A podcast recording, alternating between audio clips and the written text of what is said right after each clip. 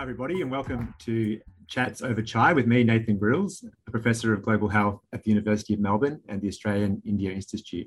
I want to start by acknowledging that we're on the lands of the Wurundjeri people who have been the custodians of this land for thousands of years, and I acknowledge and pay my respects to their elders, past and present.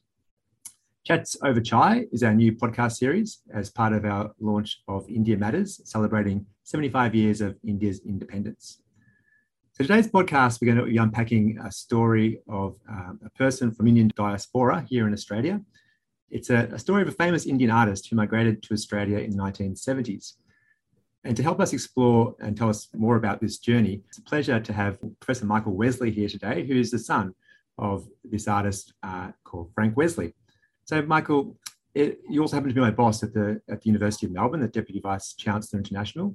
So it would be great to just explore a bit more about uh, your father's journey and his artwork. Uh, so welcome, Michael. Thanks, Nathan. I've worked in uh, disability and health and development in North India now since 2004, uh, mostly with the University of Melbourne. Uh, over that time, I've collaborated with a large, eminent international school called Woodstock International School. And uh, Woodstock students have been impacted through our disability work in India and they've engaged in our program. So I was fascinated when Michael started his job as the Deputy Vice Chancellor International that actually he'd grown up there for his early, well, his early years in his life, and that his father was Frank Wesley, who was a, an art teacher at Woodstock School. But over the coming years, I uncovered more of uh, quite an enchanting story about, about your father, Michael Frank Wesley. And I've come across his artwork now in Mussoorie at, at both the school and the hospital I'm attached to in that Mussoorie area of North India. And many staff and alumni at the school uh, still talk about uh, Frank's work, and a number of the alumni talk about the impact that, quite a profound impact that Frank had on, on their lives. So, Michael, I want to start just to ask you, I'll come back to more to uh, Frank's life in a minute, but to ask you, to start by asking you to summarize what made uh, Frank uh, such a, a, famous or well known uh, artist in India. thanks, Nathan, and, and delighted to be um, contributing to Chats Over Chai. In fact, I've just been listening to a podcast on an entirely different um, subject, a Chats Over Chai uh, podcast, and found it very informative. Um, I think really the thing that set my father aside from other artists was uh, that he was um, a Christian artist. His family was an Indian Christian family, and uh, he was brought up a Methodist um, uh, in um, in the town of Azamgarh in UP uh, in North mm central India. Um, and uh, I mean, it became very clear that he was going to be an artist from a very early age. And he uh, attended the art school in Lucknow, which was um, a, a, famous art school for that part of India, uh, particularly famous for uh, its, uh, its carrying on of the tradition of, of Persian inspired Mughal art. Um, Lucknow having been part of a, of a, of a Shiite kingdom mm. uh, before the British arrived. So dad uh, went to Lucknow uh, art school and um, he was the only Christian uh, in, uh, in the class. And in fact, he used to tell the story that he uh, used to have to eat his meals on his own because the communal eating rules precluded him from eating with others. Mm. Um, but he had uh, a particularly um, uh, talented mentor um, and teacher uh, with whom he studied. And, um, and really, what distinguished Dad as he began to paint uh, was that he had a he uh, started to paint Christian themes, but using um, Indian symbology. He would use uh, Hindu, Buddhist, and Muslim symbology in his artworks. Um, uh, this uh, was seen as uh, outrageous by some Christian communities. They thought it was introducing paganism into uh, into Christian um, into the Christian religion. Uh, but I think it was seen as intriguing by others. And as Dad repeatedly said um, in the course of his life, seeing depictions of Jesus as a blonde haired, blue eyed, uh, white skinned European person uh, was uh, as was even less authentic in his view uh, than when he painted uh, Jesus as a dark skinned person. And of course, um, in Dad's view, Jesus would have been a dark-skinned person, having uh, been from um, from Palestine. Hmm. That's fascinating, Michael. And he became quite famous, I guess, for some of his uh, well-known artworks. Uh, I know that the the Blue Madonna was used as one of the, the first UNICEF Christmas cards, and probably his most famous one was perhaps the the urn. I think he designed the urn for Mahatma Gandhi, uh, for the ashes of Mahatma Gandhi, the father of the Indian nation. Do you know much about that that story? Not a lot, only that uh, I believe he was still at art school um, when there was a national competition uh, after Gandhi was murdered. And there was a national competition to design the urn, um, which Dad won. Um, uh, but I, I, know very little else uh, about it. And in fact, uh, it's one of the things that I greatly regret not asking him more about. Yes, it's obviously yeah, quite an honour to have that, that role. Uh, Michael, probably your earliest memories of your life are in Mussoorie. Uh, your family immigrated in the early 1970s, and I, I, think we were just saying that's 50 years ago. And uh, we'll be returning to India 50 years later as part of University of Melbourne delegation, and we'll be visiting uh, Woodstock School, and we're doing some some talks there and engaging with the school, both in the research space, but also in um, the student recruitment space as well. So it'll be quite a, a pilgrimage of sorts, I guess. But what are your earliest memories of your time in Mussoorie? Um, uh, I remember the mountains. Uh, we had a, a, a, lovely house that we stayed in. We didn't own it, we rented it. Um, and uh, the outlook from uh, the living room window, Nathan, was very similar to the backdrop that is behind you um, a, a, beautiful uh, vista of mountains.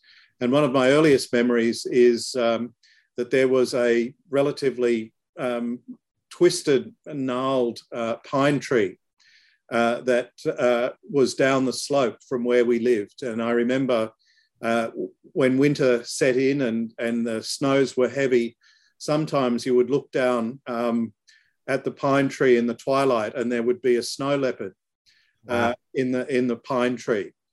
Um, so I, I, remember I remember the mountains very clearly. I remember walking uh, up and down the very steep paths in Mussoorie. Mm-hmm. Um, I remember the school quite vividly, particularly the sports days.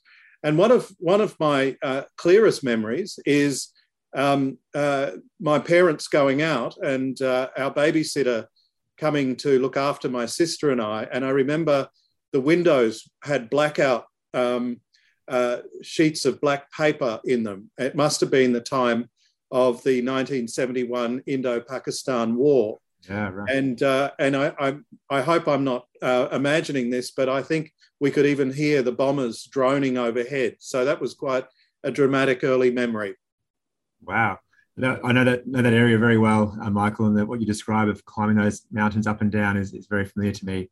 And Michael's referring to my my Zoom virtual background, which is a, a picture of uh, looking out from Mussoorie, from the place where I stay in Mussoorie, which is very, very near where you would have stayed, Michael. I think we hope to visit where you stayed as part of your visit when you come to um, Mussoorie. Wonderful. How did, I mean, obviously, a lot's written about Frank's life, I think, probably on the Indian side, um, more so perhaps than what happened after you came to Australia as, as a family. So you came in the 1970s. Um, what was that like coming to Australia at that time, and, and what did Frank do after he arrived in Australia? Oh well, it was it was challenging to say the least, Nathan. Um, we uh, even though my mother had been uh, was Australian, um, we actually had to wait for uh, the final um, dismantling of, of the White Australia policy before we could apply and, and, and arrive in Australia. Um, uh, for reasons that I still don't quite fathom, they my parents decided that country Queensland would be a good place for uh, a Eurasian family in the early 1970s to settle.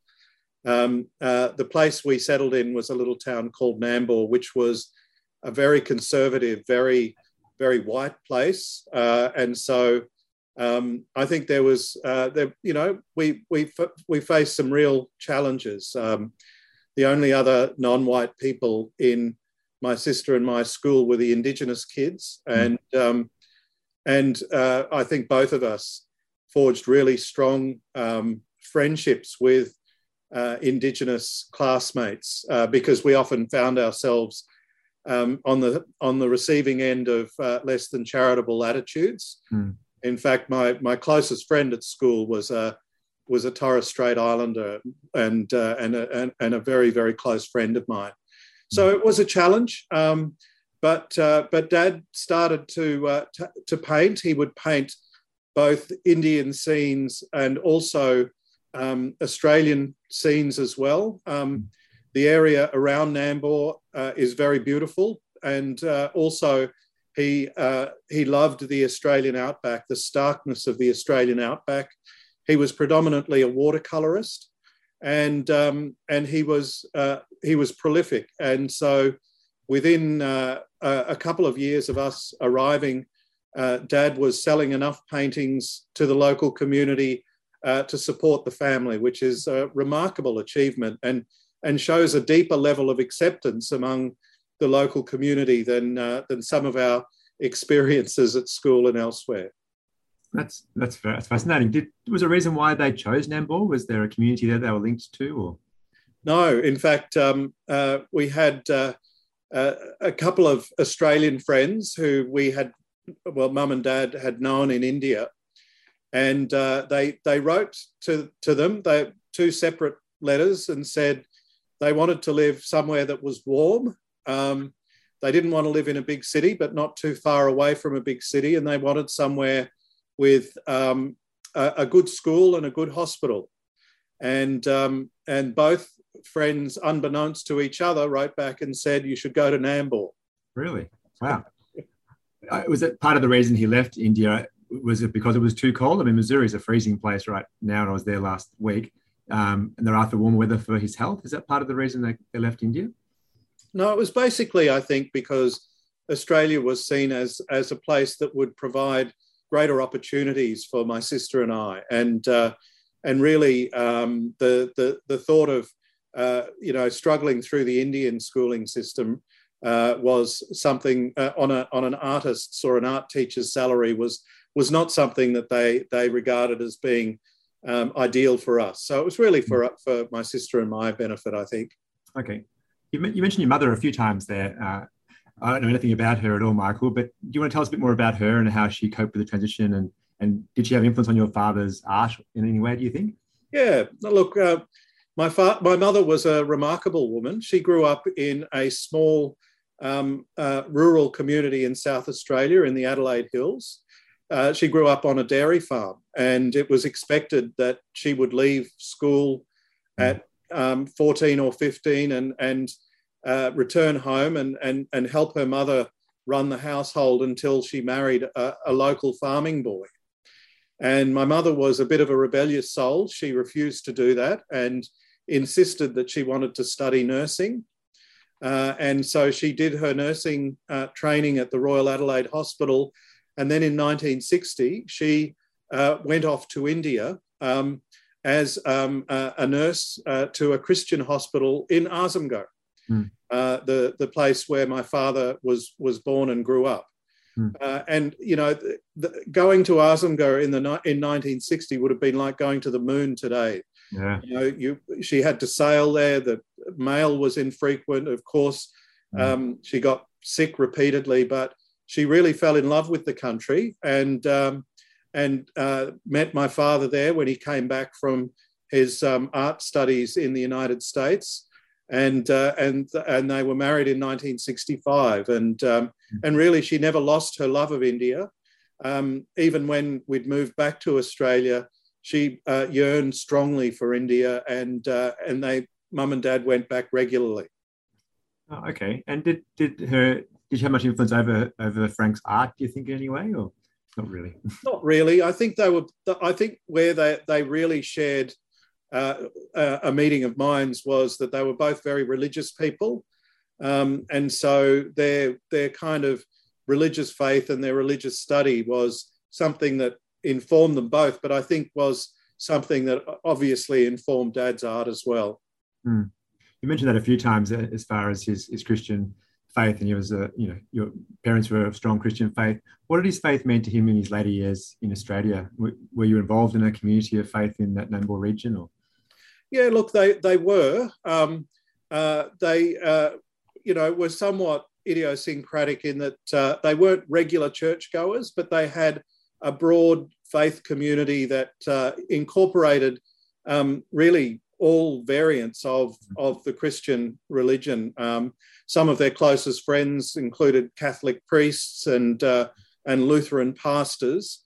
Um, and uh, and and you know um, priests in the Anglican Church. So they weren't um, they weren't sort of confined to one particular um, sort of uh, you know uh, strand of Christianity. Um, Dad, unfortunately, uh, uh, contracted Parkinson's disease towards okay. the end of his life. Um, and it meant uh, that really he couldn't paint towards the end of his life. I think that was something that really had started to shake his faith. Um, mm.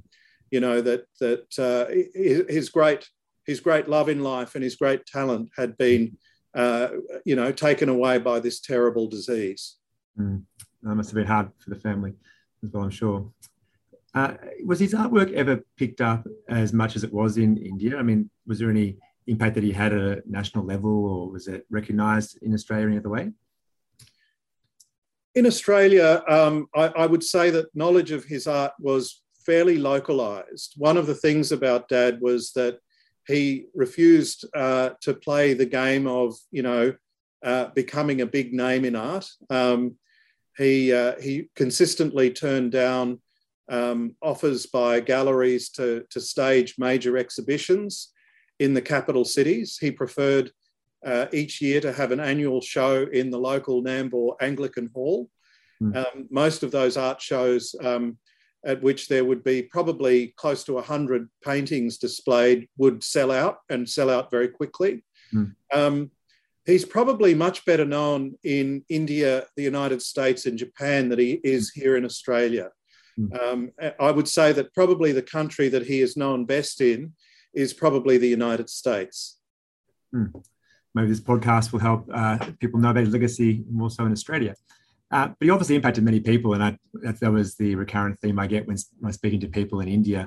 A lot of the alumni who are who influenced by him quite significantly. Um, I want to ask for you personally, what was your dad's greatest impact or lasting legacy on you as a person? Gee, that's a tough one, uh, Nathan. Um, what, did, he teach you? Yeah, it's a hard one. Maybe more time to reflect on it.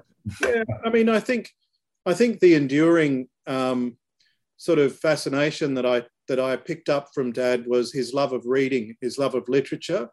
Mm. Um, Dad uh, was a great reader of literature um, of, uh, of you know, both Indian and uh, Western literature. Um, and some of our most passionate discussions around the dinner table as a family would be over particular books, particularly as my sister and I um, got into high school and began to read, uh, you know, more um, more classical, you know, uh, classics of literature. Um, it was increasingly hard to find books that, you know, really good books that dad and mum hadn't read. And so we would have quite passionate discussions about that. And I think probably if there's anything that influenced me in becoming an academic was that love of reading and the uh, i'm still an obsessive reader and read a lot of books hmm. um, and I, I, think that's probably dad's enduring legacy with me mm. yeah and uh, you went into international relations michael and you're a professor of international relations what did your father think about that career choice oh look he was um, I, I think he was quite comfortable with that. I mean, that that would have been the other thing. Dad was a um, avid follower of current affairs. Um, and I remember from a very early age, uh, dad subscribed to Time magazine. So mm. I think I, I picked up uh, a fascination with current affairs through uh, reading uh, his Time magazines. Um, and I certainly remember the events of the 1970s and 1980s through mm. the pages of Time magazine. And I, I think that's probably what draw, drew me towards international uh, relations. Mm. Well, Michael, I hope that love of India has also uh, been maintained. I think that it has, and I'm excited to be accompanying you on return to India. It's been um, been there a number of times in the last few years, I know, but it'd be great to go back to Mussoorie and, and rediscover. Well, for, for me, it'll be a journey of discovery of your time there and, and Frank's uh, work, but I think it'd be lovely to be able to head back there. How do you feel about going back to Mussoorie after, is it 40 years since you were there last? That's right. Oh, incredibly excited. Um, uh, and and just so looking forward to it. And uh, I know that it's going to you know go go past so quickly, and we've got a a big delegation um, for two weeks after that. So uh, I'm going to savour it, Nathan. I, am deeply appreciative to you of, for encouraging me uh, to do that. And uh, I've already said to um, uh, my wife and my sister and her husband that maybe it will be the prelude to a to a holiday back there and uh, a bit more of a, a relaxed and considered uh, return to to Mussoorie. Yeah, it will be a very busy few days that we are there, Michael. Where, where uh, it's my research field, so I'm taking Michael out to uh, do a number of research activities in the in the rural area in the foothills of the Himalayas, which should be a great experience. And I think I've got four four talks for you organised on international relations and uh, student recruitment and and and the area of artwork and, and your father's legacy as well. So. Uh, it, it, will be a holiday of sorts, but I'm sure it'll be very busy, and I, I hope we can get you back there for more relaxing time in the future. Absolutely. Michael, thank you for uh, these fascinating insights, and um, we'll make further material available uh, about Frank Wesley and his artwork and his, his legacy on the website. We really appreciate your time and wish you all the best for your journey back. Uh, you're back back in time and back to India uh, in the next few weeks. My pleasure, Nathan. Thanks so much. Enjoyed it very much. Thank you, Michael.